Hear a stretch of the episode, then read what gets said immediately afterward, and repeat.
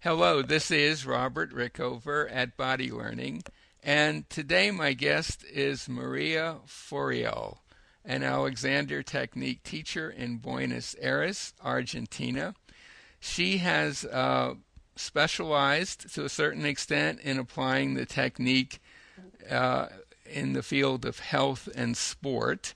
And she also is a pioneer in South America in applying the technique to neurological disorders such as uh, multiple sclerosis, Parkinson's disease, and traumatic brain injury. She works with doctors and athletes and is the head of training of her own school in Buenos Aires. Maria, welcome to the show. Hi, Robert. It's it, a pleasure to be talking to you today um, with all our audience. Well, it's a pleasure to talk to you.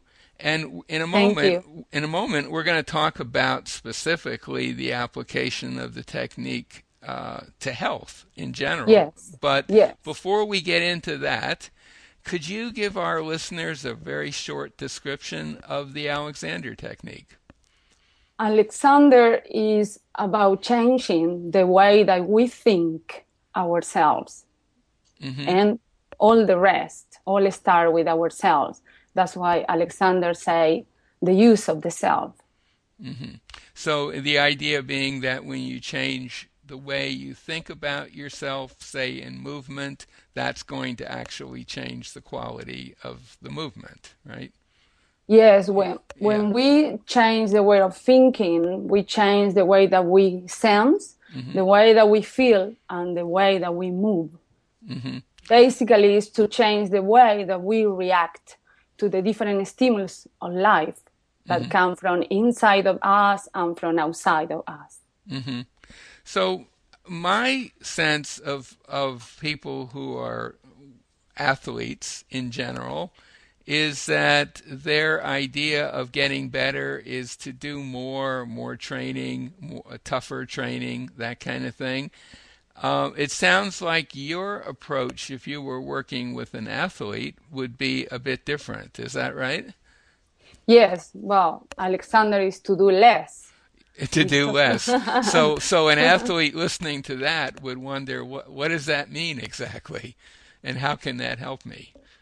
Well, I talk about uh, that we are a global, a holistic intelligence, and the person learns to move, to exercise. That is no a word that comes from Alexander, but I was very used in sport with the less effort, just with what only the mind and the body need. Mm-hmm. And by less effort, do you mean um, less effort that's not useful? Yes, the unnecessary effort. That's why Alexander talk, talk about integrate the different parts of the body in another way. When, for example, if I'm going to run, I know that first I need to coordinate head, neck, and back, mm-hmm. but not to overuse my legs, not to overuse my thighs, not to overuse my shoulder. This is to reorder the whole body, the puzzle that we are. And this specific part, if I am going to use your arms, have to be in coordination with your whole torso, with your head, and with your legs. It's all the time to check that you are not doing unnecessary contraction, unnecessary effort in this part. Mm-hmm. And so when you have uh, an athlete come to you for lessons or a group group class or whatever, how do you approach working with them? Do you start in an in um with them in their actual athletic activities or would you do more sort of chair work or table work that sort of thing first?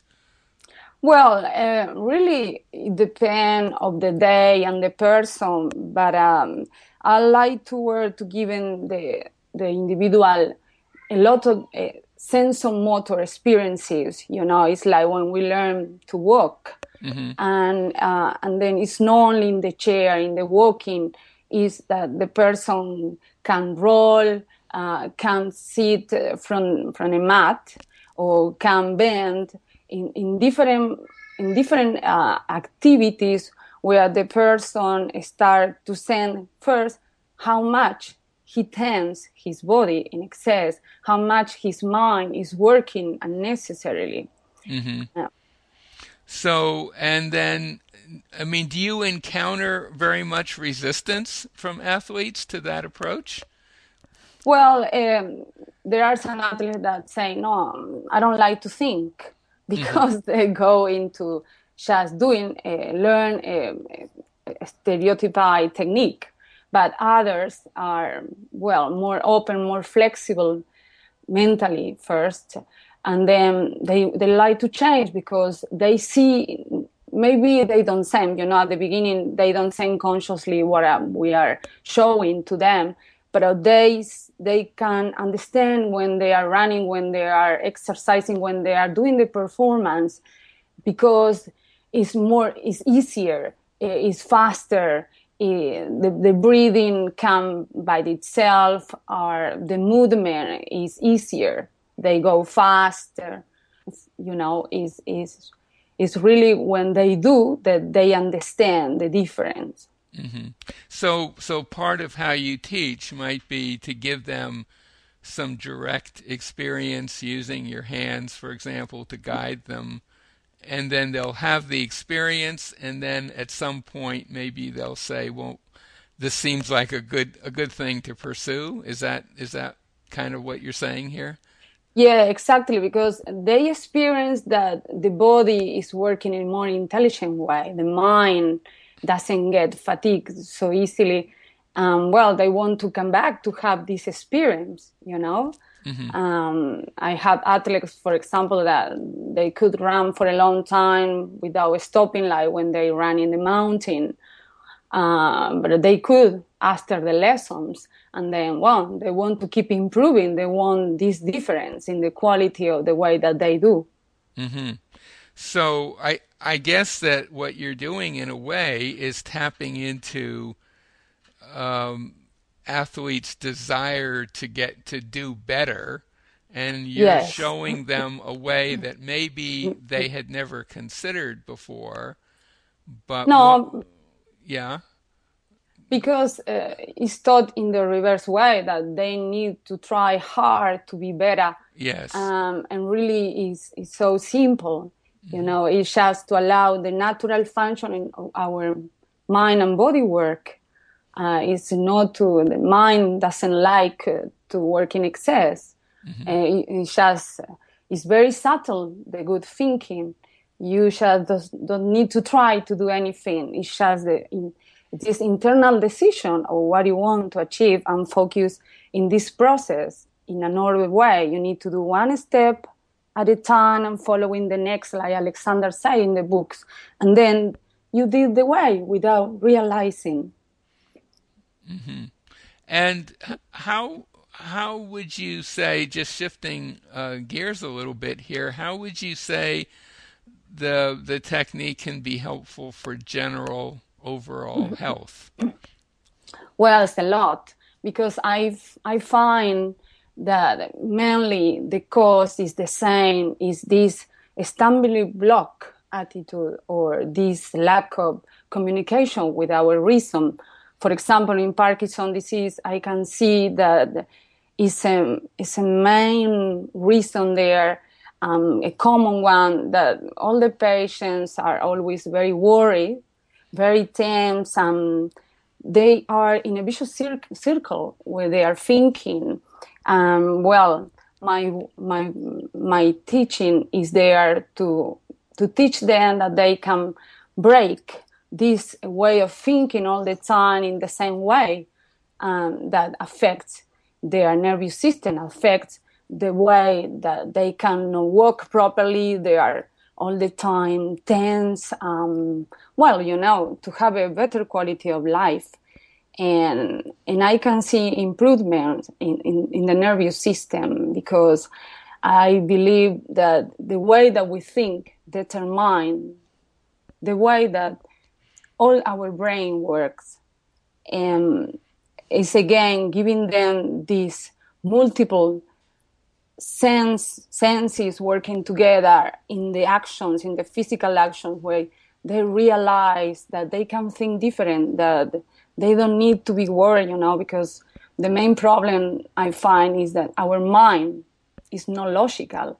And then all the time you are working with these fantasies, these preconcepts that are not doesn't have fundament, you know, but you need to show in the in the people with neurological problems it's a little hard harder, you know, because well, it's reinforced this kind of obsessive thinking all the time that they cannot get out, you know. Mm-hmm. But uh, you show the difference. You show, um, and people start to trust on you because they see, they feel better. They see in themselves that they can move the arms, that they recover the natural flexibility, that that they can sleep better. Um, you know, is in this uh, daily actions that we do constantly mm-hmm.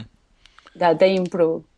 So um, here, here's a question that um, maybe people have asked you before, but yeah. the way you describe, you know, helping people change their their thinking, affecting their lives, how does what you do differ from what, say, psychoanalysis mm-hmm. might do, or psych or psychological or psychotherapy, let's say?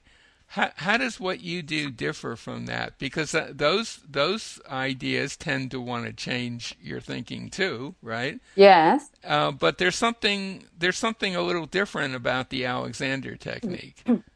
It's very different because always our thinking is shown in our body, in mm-hmm. our movements, in how our our heart is talking to us, how is the, the muscle tone in our body. Our skin, skin talks first before our logical thinking.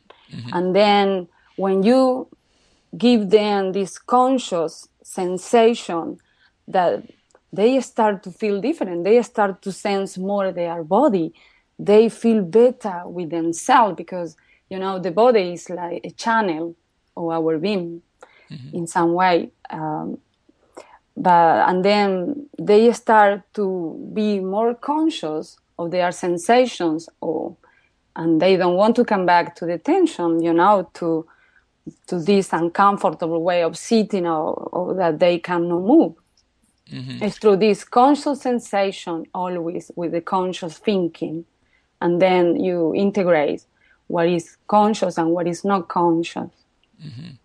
So w- when you work with a student and help them, um, and they take that information into an activity like walking or running or whatever, they're getting very direct feedback about that this is helpful. Whereas if you go to a counselor or a psychotherapist, they might say, you know, change your thinking in this way, and it might take weeks or months before anything happens that you could notice, or maybe you're not, you're just not sure. But it sounds like you give people something that they can pretty quickly tell is helpful. Was, would yes. that be fair to say? Yes, specifically because I work all the time with mirrors, mm-hmm. and then um, you say the person, "Well, where you are now? Mm-hmm. What are you what are you doing now? What are you sensing?" And you know the person sense that is straight, mm-hmm. although we are not straight. I say with a good posture. Uh, I don't like to talk about posture really, but that is standing up, mm-hmm. uh, or is there in a way that what he's sensing is not what re- he's really doing. And then, well, I ask to to watch themselves in the mirrors. Uh, wow, they start to doubt there is the the start of the new thinking, you know, a new idea. What am I doing here? I'm doing what I'm sensing. Mm-hmm. And then, well, it's constantly this give this consciousness through the visual, the senses, the listening of his body, all the senses work together. But the visual aspect is very important mm-hmm. because, you know, we, we never pay attention too much to ourselves during the day the person don't stop and look in the mirror really. And then in Alexander lessons, we stop and just stop knowing a static way. We just take the attention to watch ourselves in the mirror, mm-hmm. what we are doing. And from there, is this time that where the person start to stop what he was doing before mm-hmm. and act, think, move, sense differently. Right. So even though the work you do is in some ways primarily helping people change their thinking to start with, the results are so grounded in reality, reality that they can sense or they can see using a mirror, that in a way it's it's a it's a very powerful teaching technique, right? For that yes. for that reason. Because you know in neurology it's called neuro mirror mirror neurons. Mm-hmm. Um, well, it's our hands, our connection with the students, uh, the mirror, is all these new environment, new perceptions that appear that are essential because the person, for example, start to bend in a, in a more coordinated way. Um, well, he feels, he senses that he's not straight. I mean, working in a, be- in a better way with the back and the head, neck and back. Mm-hmm. But uh, when he look in the mirror, he surprised himself, you know, because he realized that, yeah, he's he's better. He his back is is much better in space, although he sends the, the opposite. Mm-hmm. And then he starts to believe on you. Um, right. Wow. And and I suppose also fairly quickly, other people who know the person will comment on what they see. Yes. Which, yes. So. Yeah.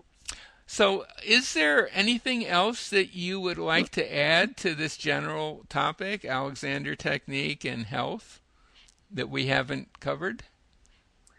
Um, well, I like to say that um, it comes from your experience as as an student. I explore a lot with myself, and and really Alexander taught me to live in a better way, and is what I transmit to my students, you know, and to my family. Mm-hmm. I I learn all by experience. It's this that cannot be explained and nobody can teach you. It's something that you you sense, you think. Is that um, well? I I just simple like uh, to give my own experience to my students, and I really love what I do. Alexander for me was a, a, a, genius and more in these times i think it's so important that that people come to our wall alexander mm-hmm. wall mm-hmm. to have a, a, better life um, a consciousness we, mm-hmm. you know um, I, I think the hardest people hardest thing for people to who have not had experience with the alexander technique is to really um, accept the idea that someone can help you change the way you think, and that's going to produce a concrete result. I think that's the part that's hard for people to accept who haven't had the experience. Do, do you find that as well? Yeah, but um, um, general people um, got really tired or trying different techniques and it didn't work, you know. Right. Um, well, come here and, and notice, feel, sense the difference, you know. Um, and well, and, and they then they believe. It's by experience that they believe. But uh, it's something that goes together, teacher and student, you know. Mm-hmm. Uh, you need to believe what you do, and the teachers believe on himself specifically. You know? Right. He needs to believe that what, he, what he's doing is good. But this is responsibility of the teacher. That's why I say if you don't have this experience and, and you don't find this balance on yourself, you cannot teach that really. Because, right, you know, right. we transmit uh, our, our being, we, we connect with others mainly unconsciously. all, right, right. All happen in a from our inside, you know. So I mean, you you raise a really interesting point there that people you people who teach that you can't really be a, a an effective teacher of the Alexander Yeah. technique if you Mm. haven't yourself gone through the very processes that you're teaching. No, exactly. Yeah. And how to have a balance psychologically too. I, for example, in my own experience before, and at the same time that I was doing the Alexander training, I, I did psychotherapy, you know, because, you know, uh, Alexander is, is, is a kind of psychotherapy because all all your inheritance appear there in your muscle tone in, in, in the way that you think um, well um, it's so important to work with the whole being and implies only all this personality that you inherit. To mm-hmm. be conscious and decide from there what you want to do. To mm-hmm. keep creating your own personality. And, and the, yeah it's priority to have this balance as a teacher psychologically emotionally physically and mentally. Because it's what you transmit with your hands with your sense that is the deepest aspect of ourselves. Is this primitive reflexes acting there as alexander talked you know this this primary reflex that we really developed with alexander the, um, now the neurology is starting to discover something about what Alexander did. I, I think uh, without knowing anatomy, neurology, uh, Matthias Alexander discovered something big. How the, the whole human being behave and how we can improve the way that we are and the others. Yeah. Uh, well- I, yeah. I, I agree completely with that. I think developments in neuroscience in general are very much in line with Alexander's ideas, although he was not, of course, trained in that field. Yes. So, well, you know, uh, Maria, I think this would be a good time to bring our conversation to a close. Yes. Um, Thank you. I my guest today has been Maria Foriel. I hope I pronounced that right. who you i- did so well. I do my Thank best. you. Uh, who is uh, an Alexander Technique teacher in Buenos Aires, and if you if you're in that area and um, and what we've talked about intrigues you, I'll put a link to her website and you can contact her. Uh, she also teaches not just in Buenos Aires, but in other locations in Argentina, I believe. So if you live Yeah. in Argentina, uh, uh, get hold of her. I'll also put a, a link to a website that'll tell you more about the Alexander technique and will enable you to find a teacher anywhere in the world. M- mm-hmm. Maria, thank you so much for this. It's been The really same. fun. Take yeah, the same. Thank you so much